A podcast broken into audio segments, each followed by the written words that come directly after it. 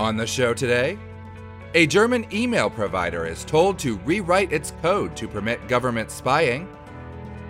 Microsoft wants to score how well you pay attention during your work meetings. Two school systems are forced to shut down due to ransomware. Our scam of the day tries to convince me that I'm getting a brand new iPhone. And today's tip teaches you seven steps you can take to protect your email accounts. All of that and more is coming up on the December 7th, 2020 edition of Cybersecurity Made Personal.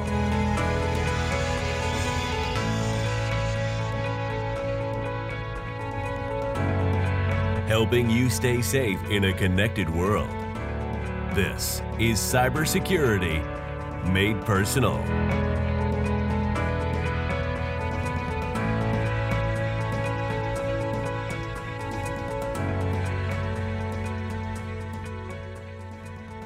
Hello, and welcome to the Cybersecurity Made Personal podcast, the safest podcast on the internet.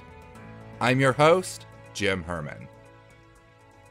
I have three stories on the news beat for you today.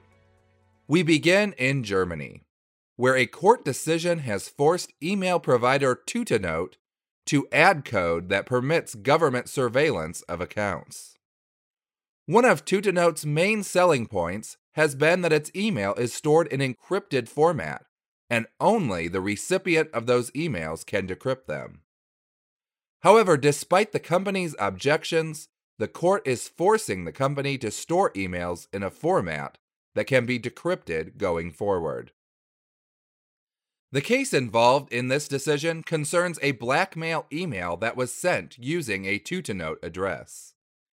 The court says that the provider must create a feature before the end of the year that will allow police to surveil the mailbox. While the company wishes to contest the court's decision, the court has not offered any opportunity for delay while higher courts hear the case. So Tutanota has been forced to begin development on this feature. The company says that at least for now, this feature will only affect the mailbox involved in the court case and it will only affect emails sent or received once the feature is deployed. In that case, if the criminals have half a brain cell or more, they'll just sign up for a new account somewhere else and never visit that mailbox again. In other news of new features, Microsoft filed a patent for a system that will monitor the body language and facial expressions of employees during meetings and provide the employer a quality score for the employee's engagement. The patent was filed in July but was made public this month. According to the patent, sensors will monitor who attended a meeting, the body language and facial expressions of the participants, the speech patterns of each person as they speak, and the amount of time each person spends contributing to the meeting. The patent also mentions that employee devices could be used to monitor whether employees were engaged in other tasks, such as checking email or browsing the internet. Obviously, Microsoft put a positive spin on this patent, saying that the technology could be used to identify problems that could improve the quality of the company's meetings in the future. However, many privacy and workers' rights advocates say the technology is far too invasive and is a step back for the rights of workers. In other news, there's two school districts that aren't meeting this week, either in person or online. But it's not due to an infection of COVID 19, rather, it's due to an infection of ransomware. Both the Baltimore City schools in Maryland and the Huntsville City schools in Alabama were closed last Monday and Tuesday after ransomware began infecting systems at the schools. The Baltimore school system reopened on Wednesday, but Huntsville school systems remained closed for the remainder of the week. These two school systems are just the latest victims in a plague of ransomware attacks that have hit large organizations over the last few years. Neither district has commented on whether it paid the ransom or is restoring the system from backups. but given the amount of time it's taken both districts to recover, it's likely they've chosen to restore from their backups. And now we move on to our scam of the day. Today's scam arrived in my inbox a few weeks ago. The subject line read We're about to send your Amazon order. Confirm, please. The email address was suspiciously a junk email address. Once again, as I read the content of the email, I'll be protecting my email address by substituting email address in place of my actual address.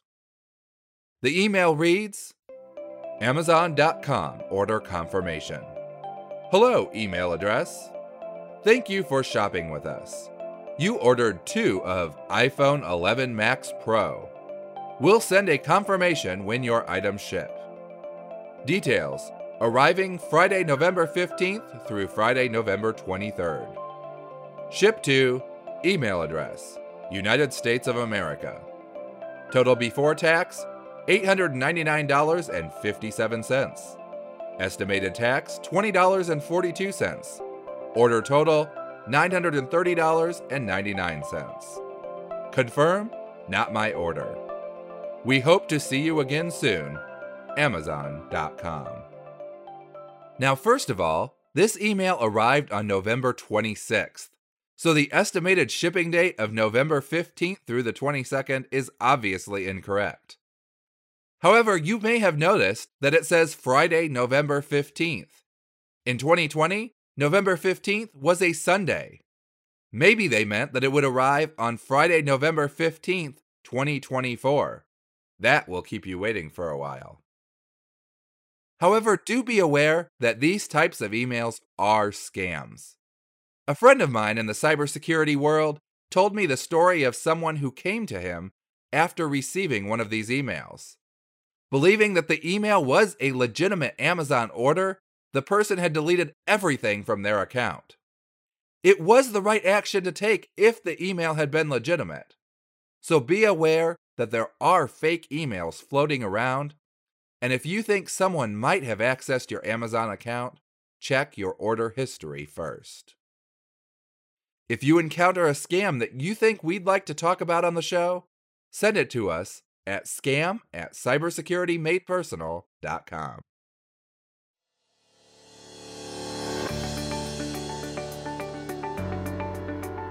And now it's time for our cybersecurity pop quiz.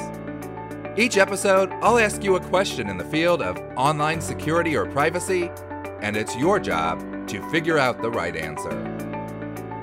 Today's question is multiple answer, which means that any combination of these answers could be correct. The question is Which of these are good steps to take to protect your credit cards in case you lose your wallet?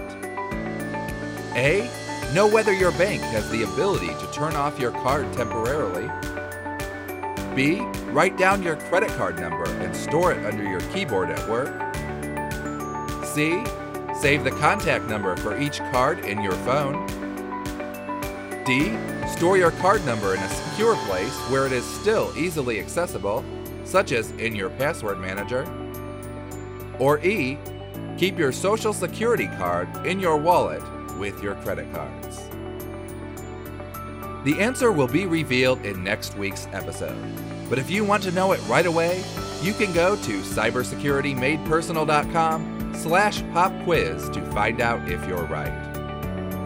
Plus, if you submit your guess on the website, regardless of whether you're right or wrong, you can be entered to win a $25 Amazon gift card when we conclude season 2 in February. But your guess to this question must be submitted before the next episode is released at 8 a.m. on Monday, December 14th.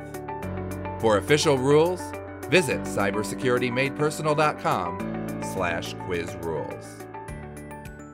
Regarding last week's question, I must first give a word of apology. I misspoke a word as I gave the question, and I didn't catch it while I was recording the show, editing the show, or even giving the show a final listen. So the end result was that there were actually two correct answers given on the show. The question was which of these is not a best practice when you are connected to Wi Fi at a hotel or coffee shop? A. Make sure you are connecting to the correct network. B. Mark the network as a private network. C. Use a VPN to provide extra security. Or D. Do only what is necessary while on public Wi Fi. The correct answer was supposed to be A, but because I said private instead of public, B was also a correct answer. You should use a VPN for extra security, and even if you are using a VPN, you should still avoid doing anything that you don't absolutely have to do when you're on public Wi Fi. You should tell your computer that you're on a public, not a private network, which will mean that the computer will make some changes in order to give your device extra protection. When you mark a network as private, your computer might allow connections from other devices on your network. Finally, you should always make sure that you're connecting to the right network. You don't want to just connect to any open network that's available. You don't know who could be controlling that network. It could be spying on all of your communication or executing other attacks on your device.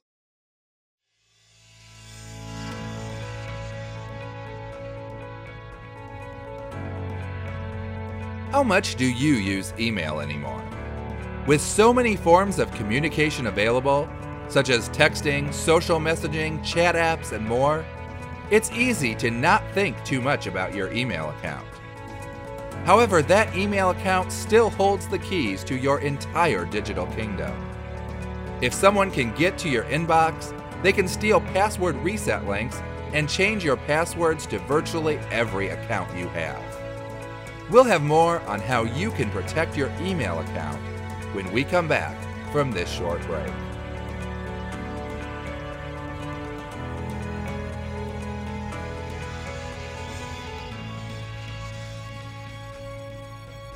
If you have a cybersecurity question you'd like to know the answer to, you don't have to wait for an episode about it.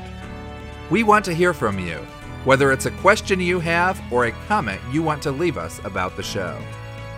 You can reach us by email at info at cybersecuritymadepersonal.com or you can leave a voicemail at 859 968 9399, option 2. We'd love to hear your feedback or your questions, and we will definitely consider them when we discuss future topics or changes to the show. Plus, if we select a topic based on your message, we'll be sure to recognize you in that episode. Once again, that's info at cybersecuritymadepersonal.com or 859 968 9399, option 2.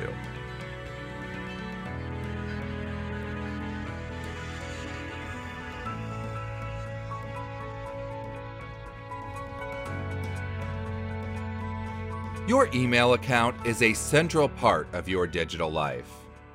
Even if you don't prefer email as a communication tool, you still probably have an account so that you can sign up for accounts at other places. That means that if someone gets access to that email account, they can gain access to all of your other accounts through password resets. That makes your email account one of the most valuable targets for online criminals. They could probably access at least 90% of anything that they want if they can just get into that email account.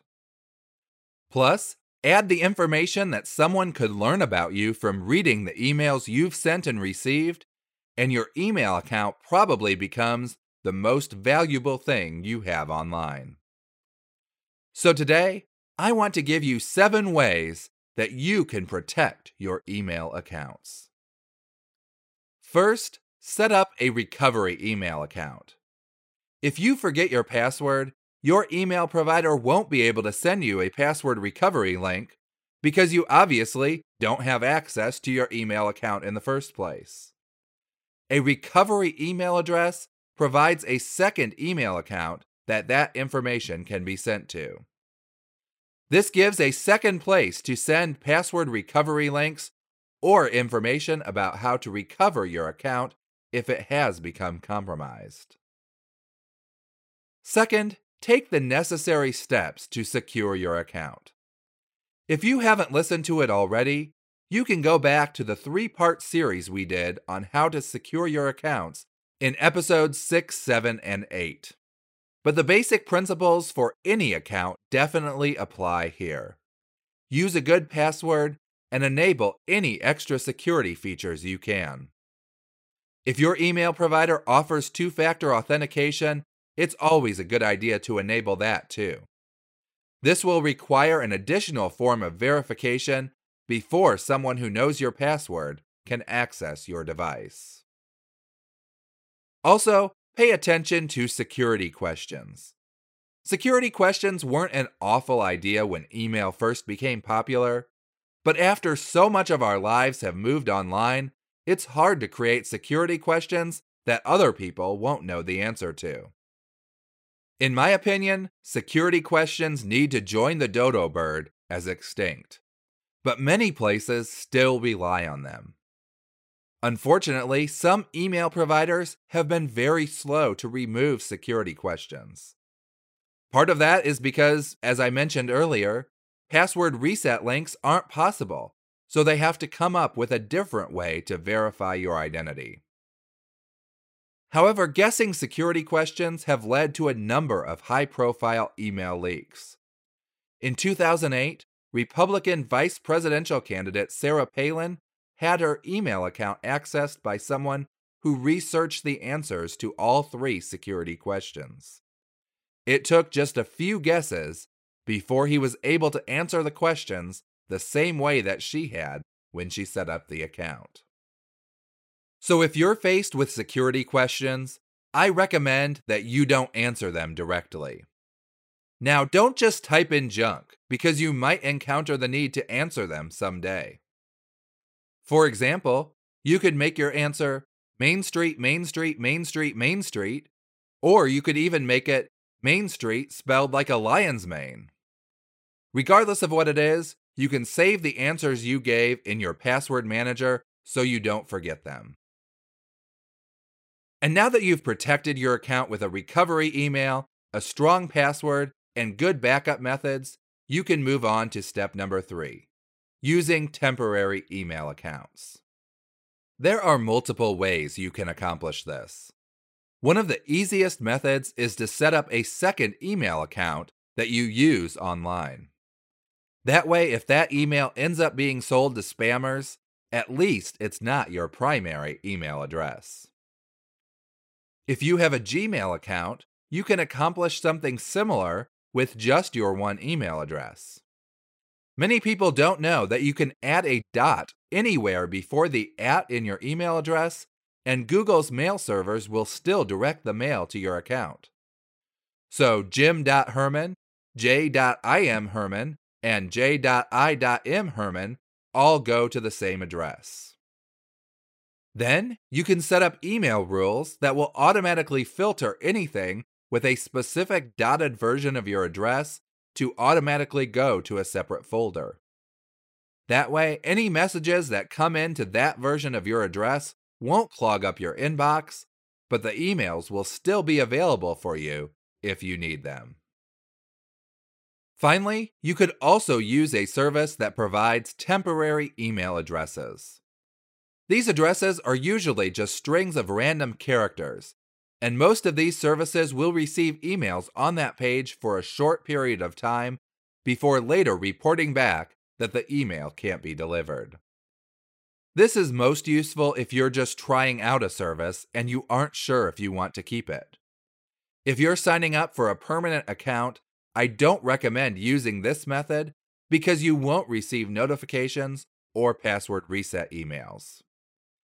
However, if you're on a site that you think might be a little sketchy, or you just want to try out a site without committing to receive emails for the rest of your life, this can be a useful service. If you want to see my recommendations for temporary email services, you can view them at cybersecuritymadepersonal.com slash recommendations. Fourth, only sign in to your email from safe devices and on safe networks. Unless you absolutely can't avoid it, don't sign in on a public device, such as at a library, or a public network, such as at a coffee shop. You never know who might have installed viruses, keyloggers, or other malware on the computer, or who might be lurking on the network trying to steal your information. If you do need to access your email while you're out, use your phone or connect your computer to mobile data rather than using public Wi Fi. Fifth, you may want to turn off automatically loading images and other external content. Images are one way that email services determine if you've opened an email. The images in an email generally aren't stored within the email itself, they're uploaded to the web, and then the email says to download it when you open the email. However, the link can also send back a unique string that will indicate who opened the email. The legitimate use of this feature is to track the open rate of marketing emails, but this is also used by spammers to track when they've hit a legitimate email address. By disabling loading of external content, you can open the email and view the content without sending anything back to the original sender. If you do want to download the images, you can then click a button to load them without too much difficulty. This is an easy way to control when someone knows you've opened an email, which can help keep you off of spam lists. Sixth, be careful what information you send through email. Email wasn't designed with security in mind. Security had to be retrofitted over the existing infrastructure. While steps have been made to make it more secure, it's still possible that what you send could be intercepted and read while it's in transit. Therefore, don't send passwords, credit card numbers, social security numbers, or any other sensitive information through your email. Use a more secure form of transmission for this type of information. If there is information that you must send and make sure it's secure, you and the recipient can consider using a tool like PGP. PGP stands for Pretty Good Privacy, and it's a way to encrypt your email content before you send it in a way that only the recipient can decrypt it.